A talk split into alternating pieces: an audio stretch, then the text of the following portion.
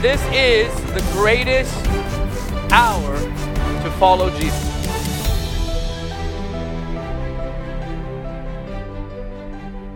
We're going to quit, take a quick hard right this morning. I'm going to continue on the person of the Holy Spirit probably within the next two weeks. But I felt prophetically that there was a prophetic edge to this season. And I want to begin talking to you about the second coming of Jesus. Hallelujah is right. I'm waiting for that anointing to get on the rest of you. I'm going to talk to you about the second coming of Jesus. There you go. Hallelujah. Okay, put your seatbelts on.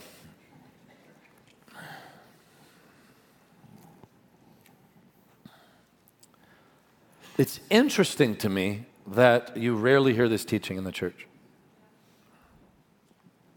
And this isn't an accusation, but it is an observation. So here's a question When is the last time you sat under, in a church setting, a biblically based teaching on the second coming of Jesus?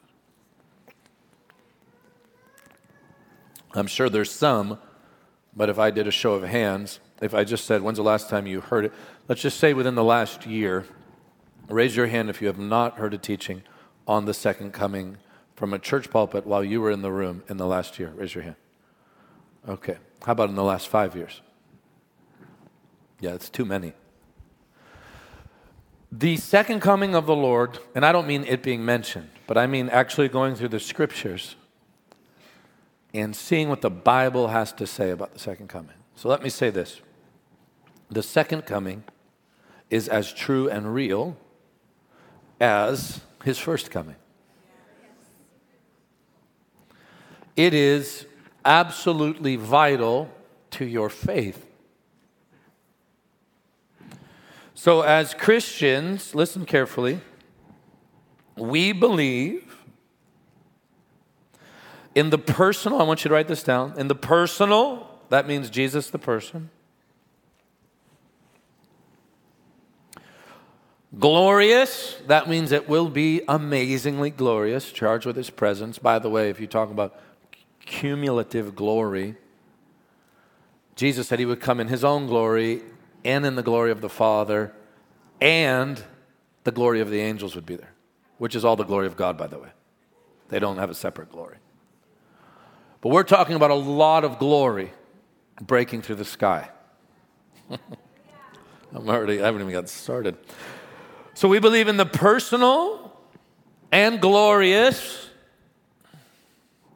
visible, this is important, blessed hope that we call the second coming of Jesus. If you're not hoping for the second coming, two things are happening. Two, I'll name two, not only two. Distraction or you're just blind. Just take a look around you and ask yourself a question Do we need a king?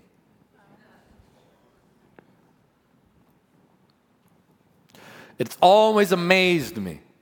Come summer of election year. And I do believe in voting righteousness. Don't misunderstand me. But let's make no bones about it your elected official is not the blessed hope. But it always, it, it, I'm always shocked by the rhetoric prior. That if this one comes, everything will be wonderful. Well, there's only one who is coming who will make everything wonderful, including the issue in the Middle East. Only Jesus will solve it. So when we talk about the second coming, just take world events out of, just, just eliminate those from the conversation. As Christians who are in love, we want the bridegroom. If you're about to get married and you're standing at the altar and you don't want your spouse, don't go through with the wedding. And that's why first love, which is really only love, if you look at it correctly, is such a major issue in this hour. How many of you, uh, I've said this before to our students, how many of you, if on your wedding day, your spouse looked you in the eye and said, I love you, 73%. That's a pretty high percentage, but any spouse with their right mind would go, Where's the other 27 going? Instantly, right? Before you exchange vows, you go, We need to have a little talk here. I need an account and an itemization on that other 27. Right, Amy? Okay. They're getting married. Amy's like, Amen. Yes, amen. One of my favorite things to do in a wedding, which, which is, is, is, is really beautiful and it's hard for me to hold back the tears, is to watch the groom weep when the bride comes in. And all, you know, all you girls do the same thing. The poor groom feels like he has to weep. I told y'all last week we were waiting on Destiny to come down the aisle two weeks ago. Everyone stood up, the, the, the bride's song started playing, the doors flew open, and in walked John Wild. Cut her right off. I, I need to talk to him about that. I mean, who does that?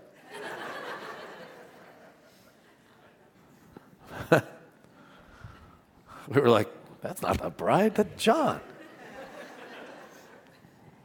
It's such a beautiful scene to see the anticipation between the bride and the bridegroom. As the coming of the Lord continues to near, that will increase. So the cry, the cry of the bride, that is actually the cry of the Spirit and the bride, is Maranatha, come Lord Jesus. We're going to get into that. But more than ever, for many reasons, this world needs a king. A king. And so, this return, again, I want you to look back down on what you just wrote, is personal, glorious, visible, and is our blessed hope. And I want to get into some of that. The second coming of the Lord Jesus has been central to the church since its beginning. The Nicene Creed, one of the creeds of the church, reads this We look for the resurrection of the dead, which will happen at the Lord's return, and the life of the world to come. This is basic Christian teaching. This is like if you're going to make an omelet, this is like the eggs in the omelet. This is not peripheral. The return of the Lord Jesus, as you look at the whole storyline, is vital to his mission. The Apostles' Creed reads this. Listen to the Apostles' Creed. It's shorter, so I can read you the whole thing. I believe in God, the Father Almighty, creator of heaven and earth. I believe in Jesus Christ, his only Son, our Lord, who was conceived by the Holy Spirit, born of the Virgin Mary, suffered under Pontius Pilate, was crucified, died, listen how clear, crucified, died, buried, descended to hell, because all of this is very important. This is what you get here. This is why I preach this stuff to you. It is foundational to your faith descended to hell. The third day, he rose again from the dead. Somebody say amen. amen. Ascended to heaven. When I, I know I taught on the ascension, but I have to be honest, and this has nothing to do with me. Prior to teaching on the ascension, I can't remember the last time I heard a teaching on the ascension of Jesus in a church in America. But I have heard a ton on how to fulfill your dreams I don't want to fulfill any dreams if I'm not going up with him. Just, just, just, so you know. There are some dreams that are more important than others. He ascended to heaven and is seated at the right hand of God the Father Almighty. Very important.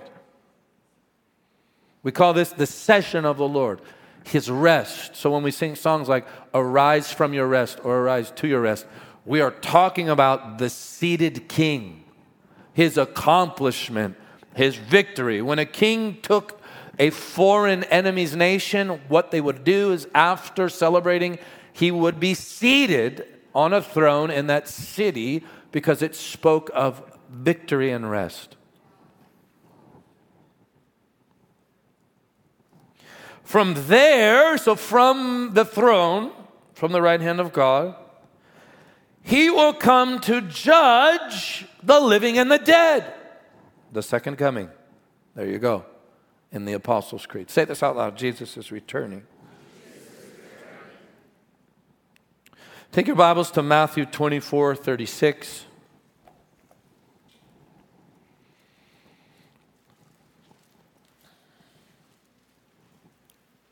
Did anyone's, uh, sounds really weird, maybe way off topic. Did anyone grow up hating a certain food when you were young and now you like it? Yeah, raise your hand if that happened to you. Yeah, so mine, one of mine was avocado. I love an avocado now. Maybe because I did keto for a while and it was great, and I ate like a hundred avocados. Growing up, my grandmother would always cut up an avocado, put olive oil on it, salt and pepper, and I didn't want anything to do with it. I didn't like peanut butter when I was little. I know, gosh. what? What? I'm li- this church is horrible. I can't trust the pastor. I didn't like peanut butter. Now I love peanut butter. I can't be trusted, okay? Can be trusted. I have not ascended to the to enjoying liver yet. I've never liked liver. What uh, interesting thing happened to me a few years back, though. I took a blood test, and the doctor said, You need to go to the organic market and buy a, a free range, grass fed liver. And so I did it. And I ate it. I can't say I really enjoyed it, but it was good for me. Uh, spinach is another one. My mom, in, in, in um, in our culture, we have a soup called faki. It's a lentil soup. I did not like it when I was really little, I remember. And then I started enjoying it when I got to be like my boy's age. Now I could eat a whole tub of it when Jesse makes it. The point is this you have to give God the liberty to change your taste buds when it comes to what you consume. Because here's this thing do you know why? How many of you watched Big Fat Greek Wedding? Okay. Everything in that movie made sense to me except the Windex. I never understood, I, I've never seen that. Now, there are different regions in Greece. So maybe in one of the regions, spraying ammonia on your kid's forehead actually does something. But when it comes to, this is interesting, when it comes to some of those old remedies that my grandmother would ask my doctor and embarrass me, no matter what my doctor said I had, she'd go, she would go, can he swish with Cepacol? Cepacol is like a, it was like a Listerine back in the day. And it didn't matter. I could have a bullet wound in my calf. She'd go, Doc, should he be swishing with Cepacol? I'm not joking. How many of y'all had old school grandparents like that? Oh, I know what'll fix it. We had some old Pentecostals from the Church of God in Christ in our, visiting our church in, uh, in, in LA. And one of those old church moms came up and, and she, had, she opened her purse and had, uh, I mean, more candy in there than Willy Wonka. and she, some, some was ginger laced in sugar. And she would hand me the ginger and she said, Now, baby, every preacher needs ginger when he's done. And she'd give me the ginger which was sugar, just pure sugar. Goes, Do you feel better? Ah, I feel a sugar rush. I don't know if I feel better. But the reason a lot of that stuff carries on is because it is consistent and true. Now you go read your favorite organic book from Whole Foods or watch a doctor online, and they're discovering that bone broth and chicken soup actually does help you when you're sick. My gut tells me you would like a cookie more than chicken broth, but a cookie doesn't do what chicken broth can do. What we're talking about right now actually feeds the soul, makes you who you really want to be even if you don't know that it is. It is a slow drip. It's like getting an IV. It's a slow process. And when you talk about the second coming, it may not sound super exciting, but trust me when it happens. it's going to be really exciting. Benny and I were in the car yesterday. We were at a stoplight, and we were looking up in the most beautiful clouds. We were just staring in my pickup truck, just looking up in the sky. And I said, One day, that sky will rip wide open. And Jesus, the man, fully God and fully man, he'll return in the clouds of glory, and the whole world will see him. And everyone, the living and the dead, will hear the trumpet sound. And the graves will open. And Benny, I looked over at him, he was going, he was in. He was locked in. He's like, wait. He goes, hold on. That's really going to happen. I said, yeah. He goes, what? How? What? He goes, that's going to be amazing. But something I want us to awaken to is the reality of it happening. Here's a, I mean, throw, throw your spirituality out the window. Let's just talk about Jesus for a moment, which is impossible to do outside the Spirit, I understand. Let me just talk to you practically. We are talking about the one who is so majestic and powerful, who so shifted the world in three and a half years, that the date pays homage to him. The date. Now, some of you may be really influential. Maybe we think we are, but none of us have the date bowing down to us. His teachings have framed and crafted civilization. I served my father in law for almost 10 years. I, and sometimes I thought, this is, this is like a millennia. I, I, can't, how long? And, I, and if he were in the room, I'd still be serving him right now. It's not like you progress beyond that. Jesus prepared for 30 years to preach for three and change the whole cosmos. How often do we bail out and abort the mission early in our preparation process. So the question is I mean, his words have inspired people to build hospitals, to take care of orphans, to form government that gives freedom and you see the Sinai covenant as being central in much formation of government, the Beatitudes. There are, there are corporations who have taken the Beatitudes and tried to live by them and found that even though they're not committed Christians, that the Beatitudes make their environment at work a much better place. There's nobody like Jesus. If you were to compare what Jesus established and his disciples have built through the generations, if you compare that to a thought process that denies the existence of God when it comes to helping humanity, it's not even worthy of the discussion.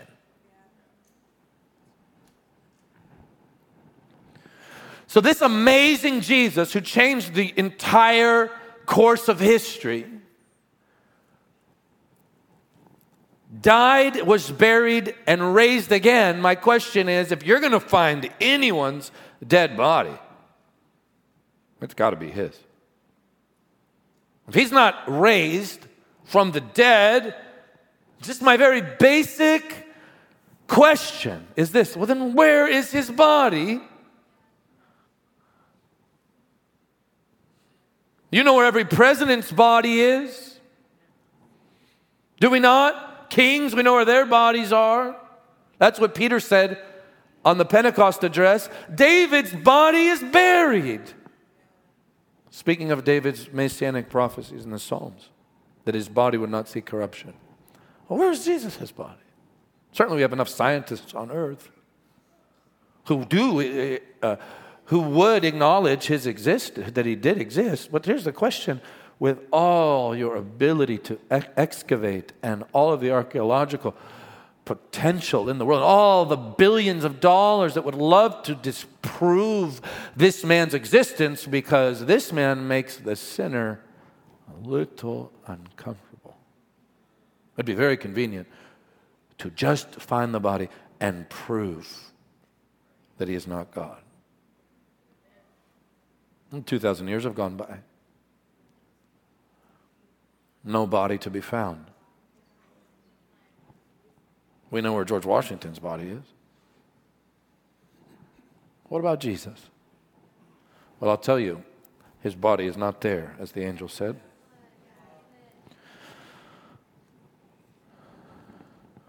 And that same body that's been raised and glorified will pierce the eastern sky. You can't believe in the manger and not believe this. hold on. You cannot believe in Christmas and not believe this. Say this out loud Jesus is coming. Say it again Jesus is coming. Matthew 24 36. I want to give you words in red first. Matthew 24, 36. I'm going to read through verse 44. But of that day and hour no one knows, not even the angels of heaven. Okay, time out. Well, let me keep going. But my Father only. Now, let me say something. If somebody gives you the date and time of Jesus' return, don't believe it. They, I don't care what show they're on. They are wrong. Even if they're trying to sell, sell you a solar powered I don't know, anointing oil machine so that you survive the tribulation. They do not know when he's coming. Only the Father knows. If Gabriel doesn't know, they don't know. But as the days of Noah were, so also will be the coming of the Son of Man. What does this mean? In the days of Noah, great wickedness had flooded the earth. People were living without any expectation of a flood coming and an ark being built. When the ark was built, none of the people outside knew when the door would be shut. God had to communicate that to Noah, who was a type of Jesus, a type of the Lord Jesus, who called people to the ark. For as in the days before the flood, they were eating and drinking and marrying and giving in marriage until the day that Noah entered the ark and did not know until the flood came and took them all away. Listen to this language. So will be the coming of the Son of Man.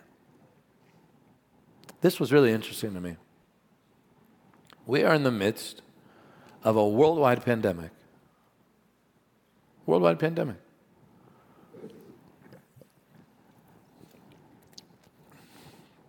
Quick question. From the outside looking in, do the nations seem more humble?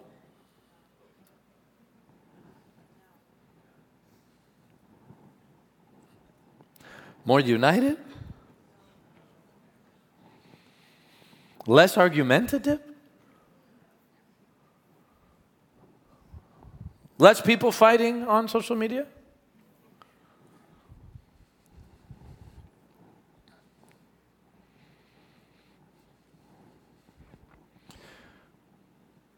Now, if you read the scriptures and you read the book of Revelation, that one day men would curse God because of plagues on the earth. Think about that. Plagues, rather than bowing low, men and women would have the audacity to curse him. Therefore, suffering without Jesus does not make you more humble.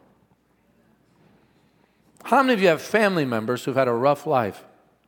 And you've wondered why, why won't they just go low and repent? Have you ever wondered that? Have you ever met people like that? You, you, you see their life, you're like, what's the deal with that? Because I'll tell you, it's the Holy Spirit who makes us like Jesus, not suffering outside of Him. As in the days of Noah. What's that look like? Well, I remember seeing this group of guys outside our neighborhood driving down on a golf cart, hammered at like 2 p.m. Hammered. Having just, I mean, going bonkers during lockdown last year. In my, in my head, I thought, oh my God. It's like they're completely unaware of the hour we're living in. They're living like they were eh, like they're 18 in a frat party. Nothing's worse, by the way, than seeing a 55 year old guy who's all juiced up wearing an affliction T-shirt who thinks he's 22, getting hammered like he did when he was 22. It's just a bad look. It's like that midlife thing. Like just just go gracefully. Just chill out, you know. We're still tailgating. it's like, oh my God. That's usually when the red Corvette comes or the Harley, something emerges, or the fly rod, or a new driver. But Jesus said that the last days will, prior to his return, will be like the days of Noah. In other words, they're, they're eating, drinking. In other words, there's no, no awareness in the world of the coming of the Lord. Let me keep reading. Two men will be in the field, one will be taken and the other left. Two women will be grinding at the mill, one will be taken, the other left. Now listen to these words Watch, say watch. Therefore, for you do not know what hour your Lord is coming. That word watch doesn't just mean stare into the sky until you burn your retina, it means pray. Be aware. It is the Garden of Gethsemane language. Watch and pray. This is what Jesus is saying here now. If you are bound with monotony, and you know it, and you don't want it, if you want to be more aware of the coming of Jesus, if you want to be more aware of the hour you're living in, Jesus is saying, there's a way out. Watch in a holy way, trouble your comfort. Do you know what I mean by that? Set your alarm. Like, actually do it. Like, set the alarm. Buy a coffee machine. Whatever you got to do. Let the Holy Ghost trouble your comfort, up your vision. Begin to think about and burn for the things that actually matter. Do you know what it means when someone says up your game? It means like the hour is requiring a level of something. So bring your game up to that level. It is impossible to look at the prophetic scriptures and say, Jesus was wrong and he is not coming back. And we're going to go through those. I guess what I'm saying is if you look at what's happening, let's just say in Afghanistan, that should have a purifying effect on our goals and passions. Let me say it another way. If we look to see what's going on there, for instance, it should bring a sobriety that convicts us to not care about the stuff that maybe we were caring about or getting sidetracked by the things that were sidetracking us. Do you understand? So when you look at that and you realize, oh my gosh, people are running for their lives and hiding just to read a scripture verse, maybe I can forgive my brother and sister. Maybe it doesn't matter if I wasn't included in that. Does that make sense? Let the hour offer a sobriety, not a depression a sobriety. For anybody who's hung out with me, would realize one thing I mess around nonstop. Jesse will tell you I annoy her to the core. There is not a day where I am serious the whole day. Praise God. Thank you, Alex. I'm not saying you have to be heavy and downtrodden. In fact, Jesus said, gonna, we're going to read in, in just a moment. Jesus said, when you see these things, look up. Another time he said, rejoice, for your redemption draweth near. Sobriety is not depression. Sobriety is not heaviness and darkness. I'm not talking about that. But what I am saying is, given the hour we're in, how do we up our game? So, uh, uh, mm. The other night I shared this on Instagram. Give me, give me five more minutes to preach, and I'm going to pray for you. I went through these core elements these lifestyle behaviors, a weak word. Discipleship, I should call it a discipleship lifestyle. That creates strong disciples, full of joy, by the way. And you're going to need joy right now. If you're looking for external joy, it will be less and less available. Uh, watch the news for one hour, and you will need a sozo. You will need counseling people monetize fear and bad news. It's not to negate the fact that there isn't bad news, there's a lot of bad news. But how about some good news? So if you're looking for external joy, that ain't happening. How can you live in joy and why do you need joy right now? Because your, the joy of the Lord is your strength. if you're going to face another day, you will need His joy. And here's the good news you don't have to create your own. But I want to say this unequivocally you cannot be a Christian and not believe in the words of Jesus. I know that's a crazy statement.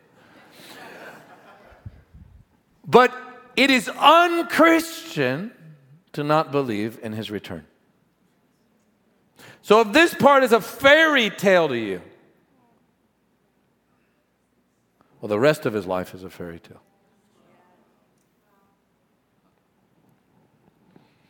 There is an absolute connection between the virgin birth, the resurrection, and the return. It all must happen. It actually all must happen, or the fullness of our salvation is at stake. Because you get a new body. I said, You get a new body. Yeah, you do, you do. You get a new body. John 6 39.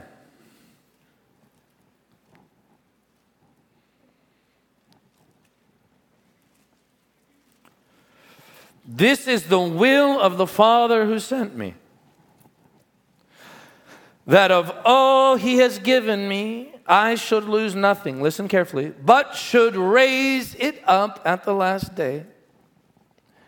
And this is the will of him who sent me, that everyone who sees the Son and believes in him may have everlasting life, and I will raise him up at the last day.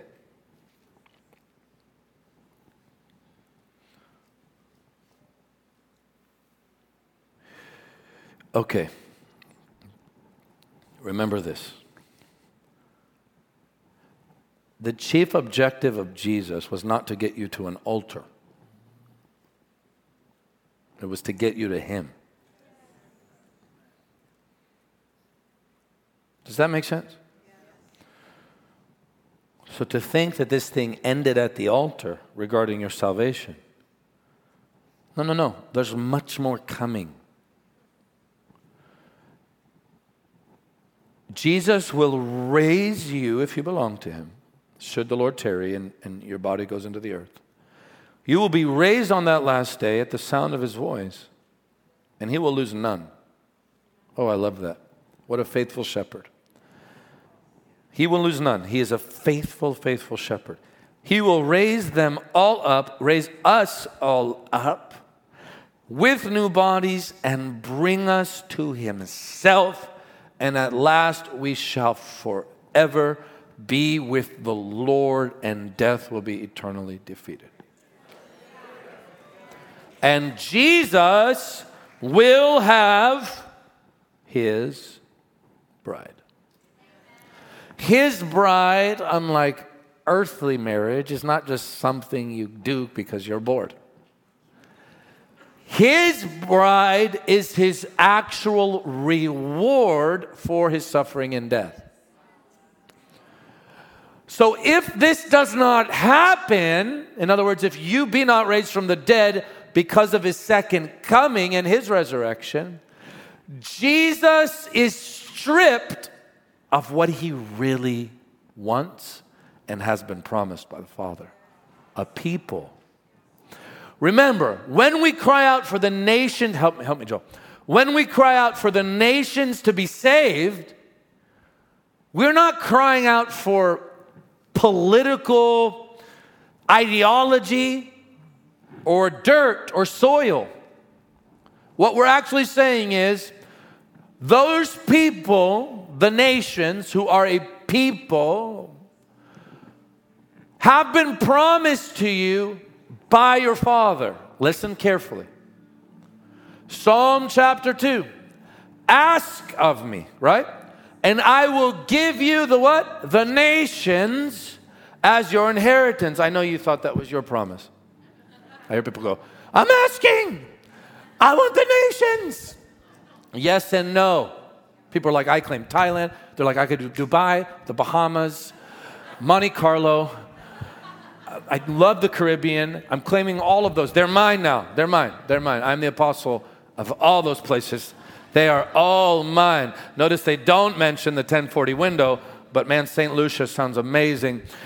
It's, that's, not, that's not what the psalmist is saying. The only reason we can claim a nation is because we are in Christ. The nations don't belong to us. Are you ready for this? We are the nations that will marry him. We belong to him. So the Father actually tells the Son in the Psalms, Ask of me, do it. Why? Because, Son, you are worthy of a reward. That reward is this people who've been raised to newness of life, who must dwell eternally in glory with you. Therefore, they need to be like you, or they will not survive you because you have too much glory. If you couldn't touch the ark in the old covenant without becoming a fried egg, how on earth are you going to dwell in the age to come with the one who is the actual ark? And so, Jesus, the scripture says, He said, I have lost none. When I return, the dead will be raised, and that's why the Bible says death is the last enemy and shall be defeated. It has been defeated through the death, burial, and resurrection of Jesus, but the culminating effect of his victory, listen, will manifest when, oh, I love this, when the graves explode open and the saints' bodies break the ground and they receive their glorified bodies and forever marry the Lord. That cannot happen outside the second coming.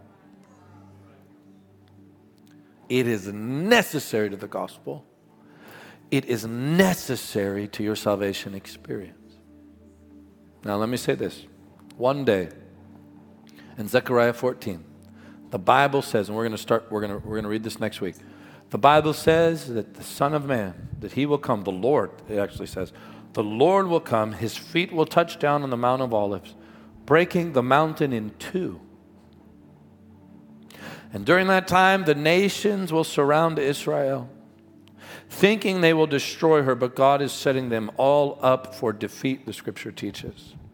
And the Son will return. And the, the, the Mount of Olives, the same mountain that he ascended from, he will return to. That's why the, the angel said he will return in like manner. Why are you staring up into heaven? one of the reasons. He went up in a body, he will return in a body. He went up visible, he will return visibly. I should say, went up visibly, he will return visibly. He went up from the Mount of Olives, he will return to the Mount of Olives. Now, here's the deal you want to be ready. You want to be ready. I could go through one chapter in Matthew's gospel. I could go through the gospels with you and systematically point out what Jesus declared and prophesied and predicted and what is happening and has been happening and is accelerating now. This is not the time to gamble with your soul. The Christian life actually looks like something. It looks like a life that is free. It looks like a life that has been liberated.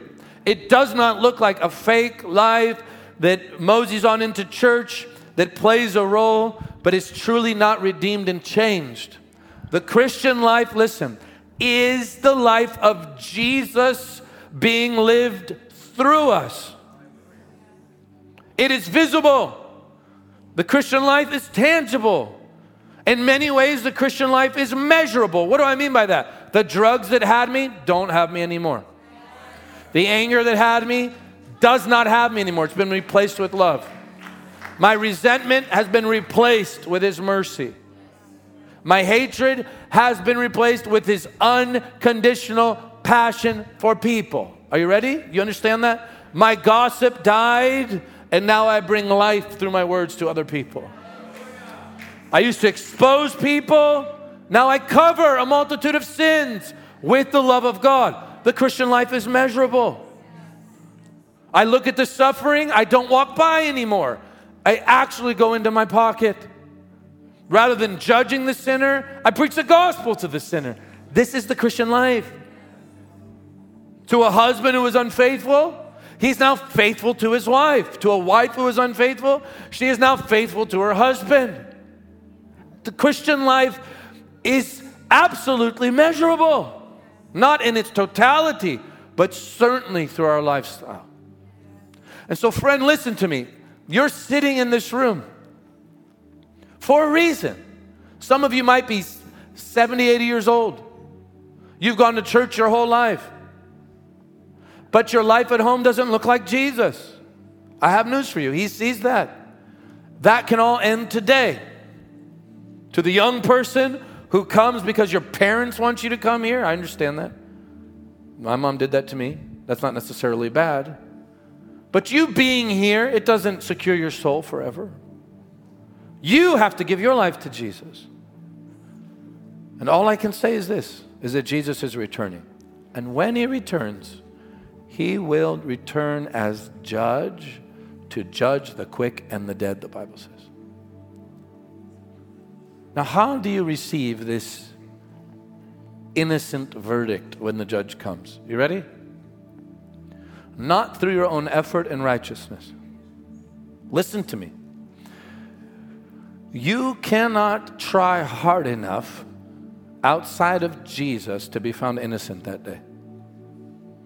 If you have one sin on your account, you will be found guilty. The only way to pass this judge's heavenly exam is to score a hundred perfection. Nobody here has done that. It's impossible. The Bible says, all have sinned and fallen short of the glory of God. You say, what is sin? I'm not talking about stuff you've done. I'm talking about thoughts. Anybody here had a bad thought? I have. Anybody ever done something wrong here? I have. Anybody ever done something right for the wrong reason? That's sin too. That's called religion. I have. Jesus said, if you lust in your heart after a woman, and women that applies to you too, if you lust for a man, you have committed adultery in your own heart. So Jesus takes it deeper. He looks at the heart. The heart doesn't so much speak audibly, but that tells me he can hear what people cannot. Now, the Bible says, Your eyes, O Lord, are too pure to even look upon iniquity. He can't even see it. He's too holy for it. So we're all in a mess when you look biblically at salvation. A mess on our own. And by the way, if you have your own view of salvation, you're just making yourself God, which is the greatest sin of all.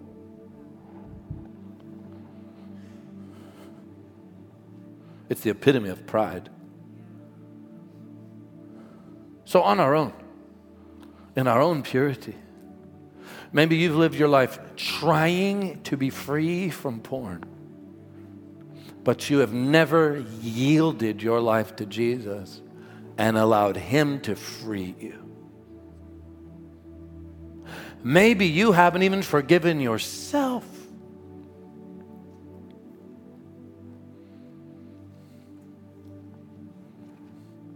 Maybe you have a Rolodex of sin. You think, I'll never be free. I'll never be free. That's been me from the beginning. That's a lie. Jesus said, when the Son sets free, is free indeed. I can stand here not as a perfect person. There is one perfect, but I can stand here and tell you that I am a free man who's been liberated by the power of the Holy Spirit, not in my own strength, but by coming to Jesus. To get daily teaching from Michael and to follow our event schedule around the world, please follow us on Facebook, Twitter, and Instagram. Be sure to subscribe to the Jesus Image TV YouTube channel as well. By partnering with Jesus Image, you will help us take the saving and healing power of Jesus to the world. Your giving changes lives forever.